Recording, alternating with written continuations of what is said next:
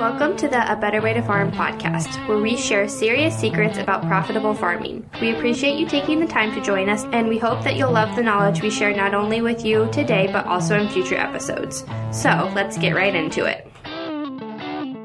Rod here at A Better Way to Farm, where we work to help growers increase yield and improve profitability. Thanks for tuning in, and let me say Merry Christmas. It is December, and we love all things Christmas here.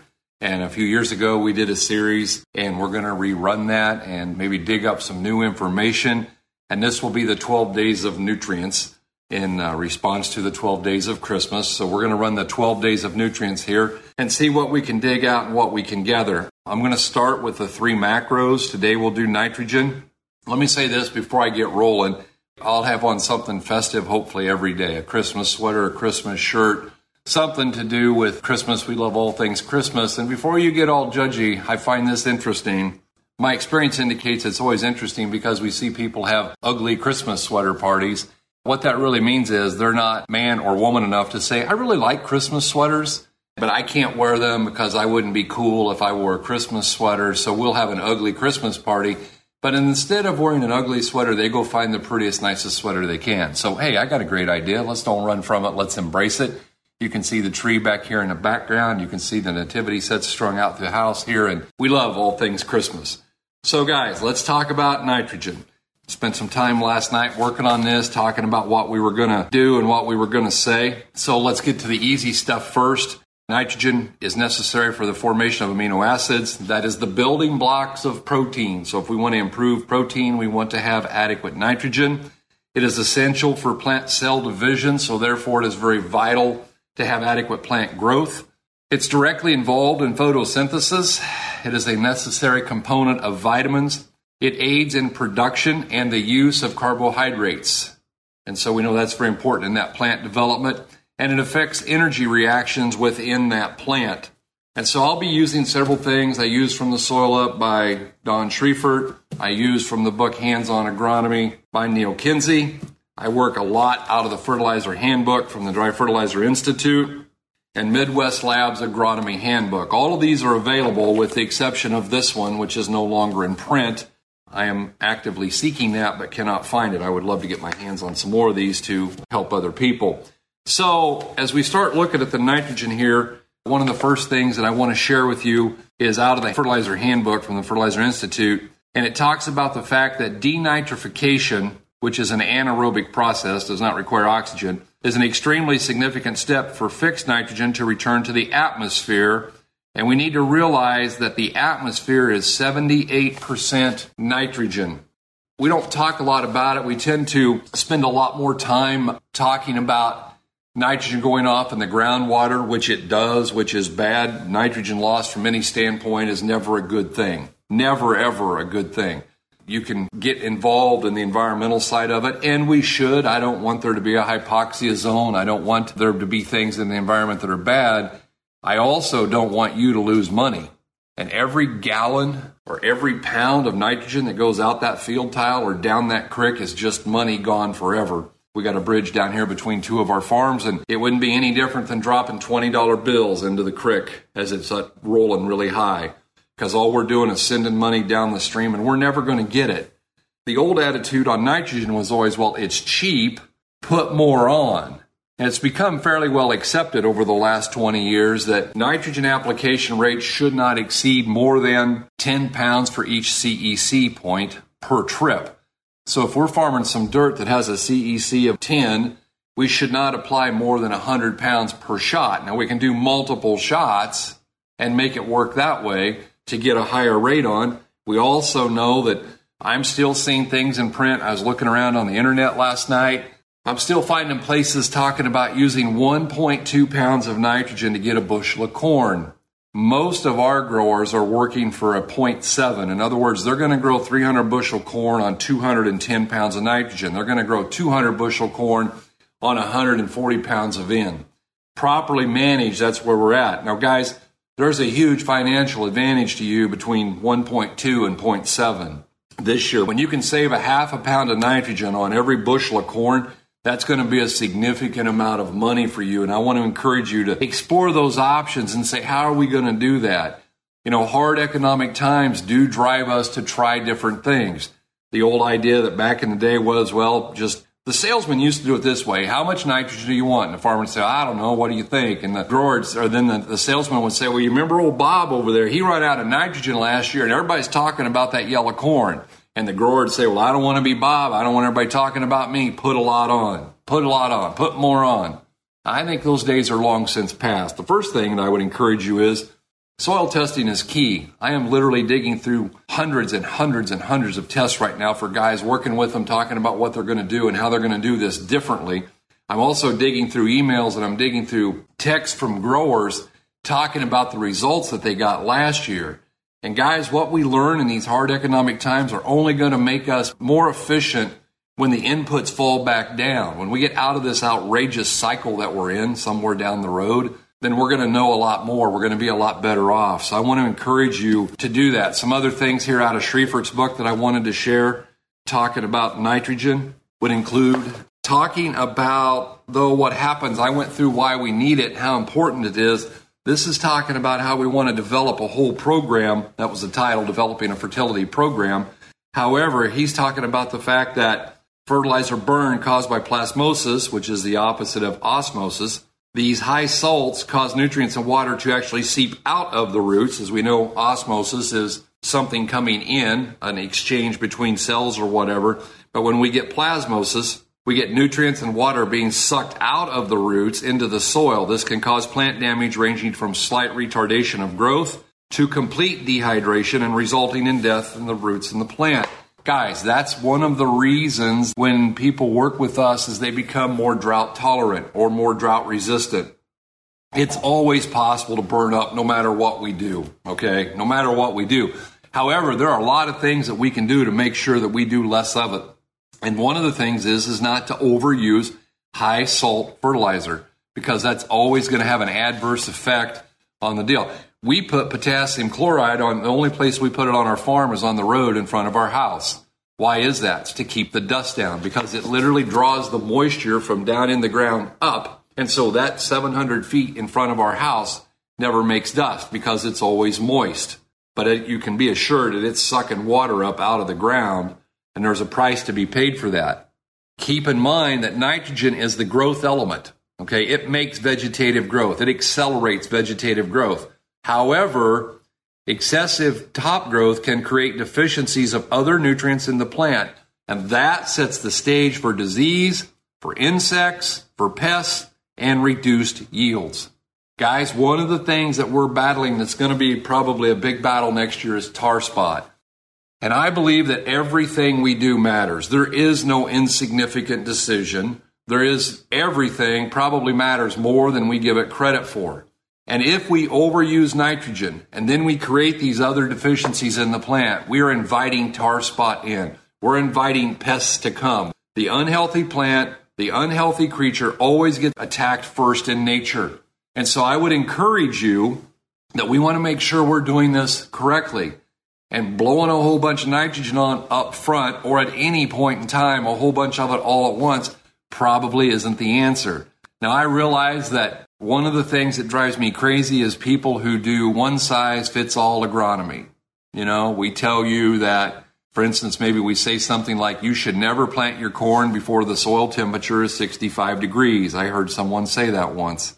That's probably a perfect world for some, but in North Dakota, where I was at when this was said, Uh, I leaned over to my grower and I jokingly said, "Well, that's probably the 4th of July." And the guy turned to me and he said, "No, Rod, it was actually it was June 29th." It was June 29th before their soil temperature got to 65 degrees that year. He had kept track of it. And so consequently, probably not going to work to plant your corn at 65 degree soil temperature in North Dakota.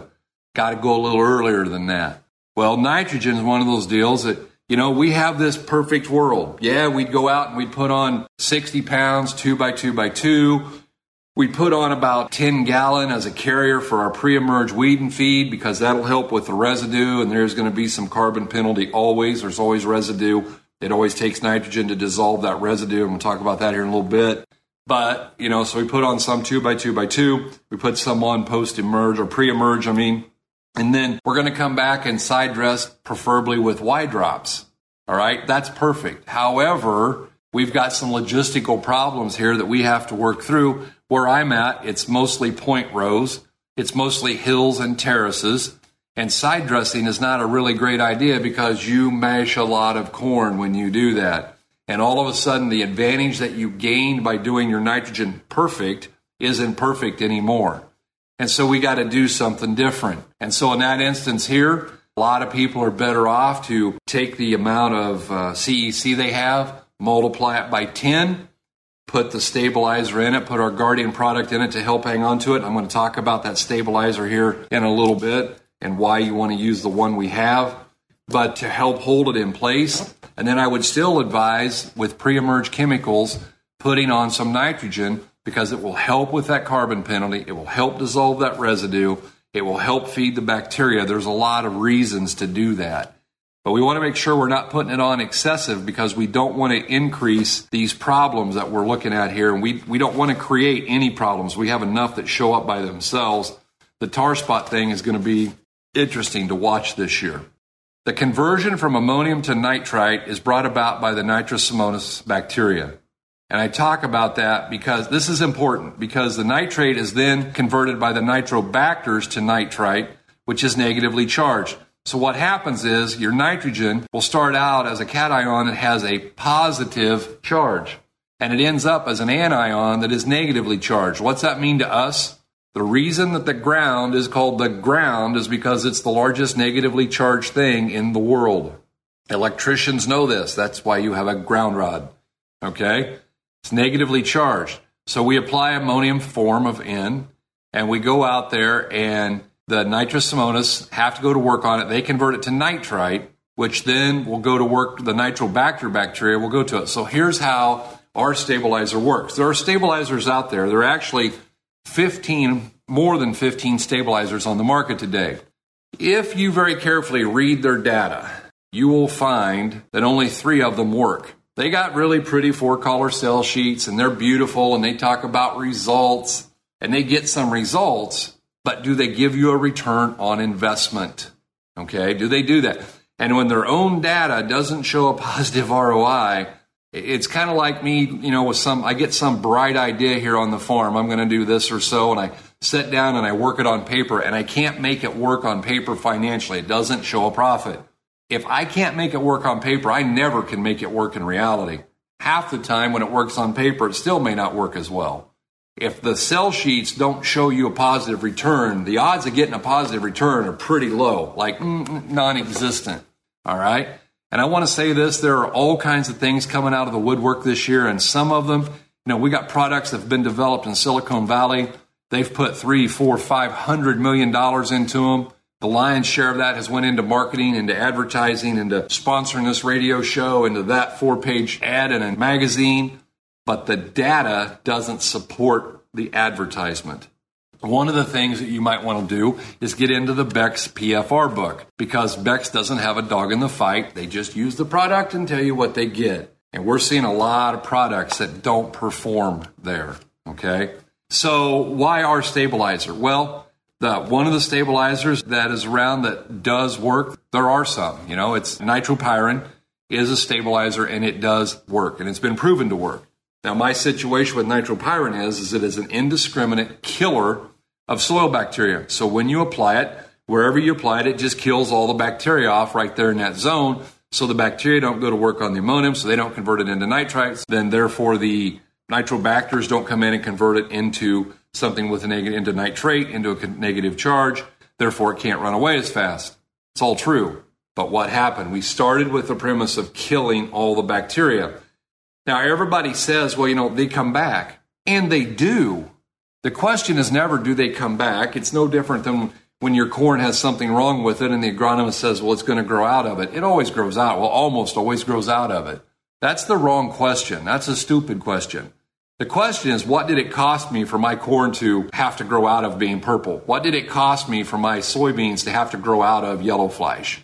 What did it cost me to wait on these bacteria to grow back? And what's the long term ramifications of that? So perhaps what we should do is take a look at a product that has dicyandiamide in it, DCD, And what it does is it blocks an enzyme so the nitrosomonas bacteria take a nap. It doesn't kill them, they just take a little nap for a period of time. And then they wake up and they go back to work because we want them to go back to work. We're, we're not trying to kill them forever. We don't even want to kill them at all. We just want them to wait a few days before they go to their job. Okay, we're going to put them on vacation first. And when we do that, we slow down that conversion, which acts as almost, it's like a, we call it a chemical side dress. In other words, we can put the nitrogen on up front and still have the advantage of like side dressing because we're doing it over the course of the season, getting a slow release on it. And that's what we're looking for. As we look at the different things here, another thing to consider with this is that there is a huge, this particular book came from Schriefer, and he says, We believe strongly that the triad of nitrogen, phosphorus, and zinc will always function better in combination than when used singularly. We also believe that nitrogen always functions best in the presence of phosphorus, since phosphorus is necessary for energy release within the cells during uptake periods of rapid vegetative growth. Guys, everything we do matters, and it is important to make sure we're doing the right things. You guys know, I believe, it is never, ever wrong to do the right thing. One of the things that might be interesting for you is to get a copy of Mulder's chart. Mulder's chart shows how different nutrients impact other nutrients, whether it be antagonistic or synergistic. There are some nutrients that, when used together, become synergistic and help each other a lot. There are some that too much of can really mess up the others. For instance, a high dose of nitrogen is probably not going to be a big help for your copper levels in your plant. And so that's why we want to do everything in balance, do the right thing, do it at the right time, doing it in the right place. I believe in the four R's. I just get frustrated because I don't think the industry has done a very good job of actually embracing those. They talk a good game, they talk about the four R's, but we're not practicing it. Guys, I'm not going to dive away from the fact that I am not a fan of fall applying nitrogen.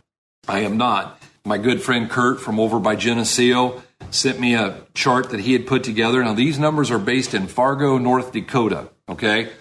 So, unless you're north of Fargo, which some of you are, but the majority of you are south of Fargo, here was the expected loss of N on the application date. If it was applied previous to October 1st, the expectation was a 75% loss.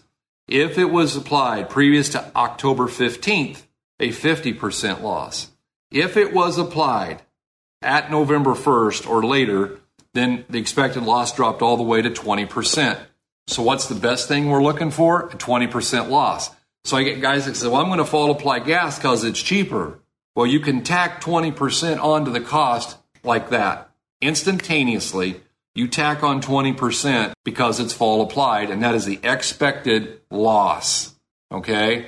And so I don't believe we're ever going to grow corn on seven tenths of a pound of nitrogen if it is fall applied. Now, we got people that do it. I understand. No one size fits all. Some guys farm really big. They got to figure out what to do. However, I still want to encourage that. You know, I happened to hear the other night I was in a store and there were two guys who work for a fertilizer retailer and they were talking about all of the gas that they'd put on and how long they'd been putting it on and how warm it still is. And they were just kind of chuckling among themselves because they knew that they weren't doing the right thing but they were getting her done. That's the important thing. They don't have to do it next spring. Well, that may be true, it may not. The fact of the matter is, you may have got her done and done her all in the fall, and then you may need to get her done again and go back and do it in the spring. Because if you suffer 50 or 75% loss of N, you're going to need to reapply. And I watch it every year. The retailers come out, they convince guys to put it on in the fall, and then they come back and they say, well, you know, uh, we've had quite a bit of rain. It's been warm pretty long, and you may have had some loss. We probably ought to put a little more on. You know, that more on, you need to think about that phrase more on and think about all the connotations with that. We need to put a little more on. And I think we want to be kind of cognizant of the fact and maybe suspicious of the people who are telling us this. Reading out of uh, Kinsey's book, it says that the wink leak is not nitrogen, phosphates, potash, or even calcium. I've had clients whose soil tests show they do not need calcium. They've used at least as much phosphate and potash, and invariably they were using too much in. But sulfur and micronutrients were limiting the yield. Four different clients in southeast Missouri raised their corn yield in three years by 30 to 40 bushels when they started adding sulfur and micronutrients. That's the only change they made. When the soil test showed certain fertilizers they could cut back on to save money, and then they spend it on micronutrients. And yet, micronutrients only make the difference when everything else has been corrected. Guys, everything matters beyond the shadow of a doubt. And these guys that I'm reading from are much smarter than I. They're the ones that I study. They're the ones that I try to be like. They're the ones I try to get value from. But it's about having everything correct. But the fact that we've got great NPK levels, I looked at some soil tests yesterday for a guy from Illinois. I really appreciate Jim. And I was looking at some of his tests. He had P1 tests that were great, P2 tests that were fantastic, and his boron test was 0.1 parts per million. He could put on all the nitrogen in the world, but until he addressed that lack of boron, until he addressed his lack of zinc, his lack of manganese, his lack of copper, the NPK thing was never going to get him there. Was never. And so we got to make sure that we're not just trying to do it all through one nutrient. Guys, I find different agronomists, people who are out there who say, hey man, just get your base saturation rate to some number that they pick arbitrarily 75, 80, 85%. Just do that. That's all you got to do. It's not that I don't believe that it's that simple. I don't believe that any one nutrient applied in excess or in large amounts is going to do the deal. We've got to take it all. We have to do it. It's no different than trying to feed you. You know, I love steak, but I cannot eat steak all the time and only eat steak. I will be sick because I need the vegetables. I need the other things. No different than that corn plant might love nitrogen, and it does but it isn't going to get the best yield if that's all we give it. Kinsey went on in here to say this. I want you to hear this really, really well.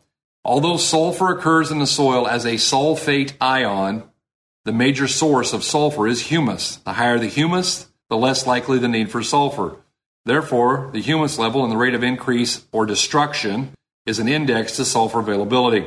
The bottom line remains the same. The overuse of nitrogen will burn out the humus and will equally destroy the sulfur storage system.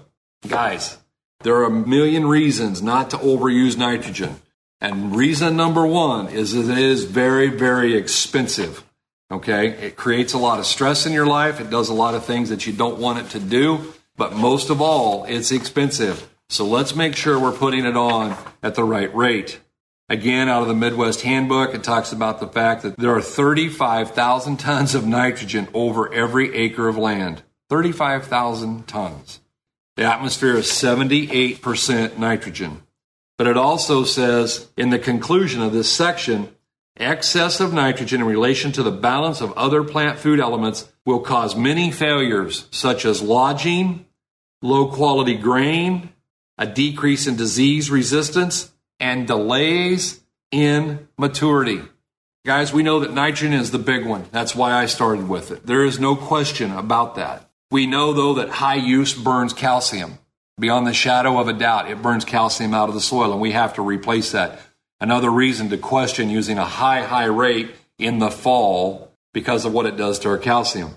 We know that high rates cause plant health issues. We know that high rates causes lodging. We know that it hurts the maturing process. The fact of the matter, guys, if you followed us, you know I've put pictures up here of corn green as a gourd testing 22% because there's two ways to get your corn crop to dry. Number one, the plant stays healthy and the plant stays green and it dries. D R I E S. It dries down because it will actually translocate moisture out of the plant and take it back into the root system.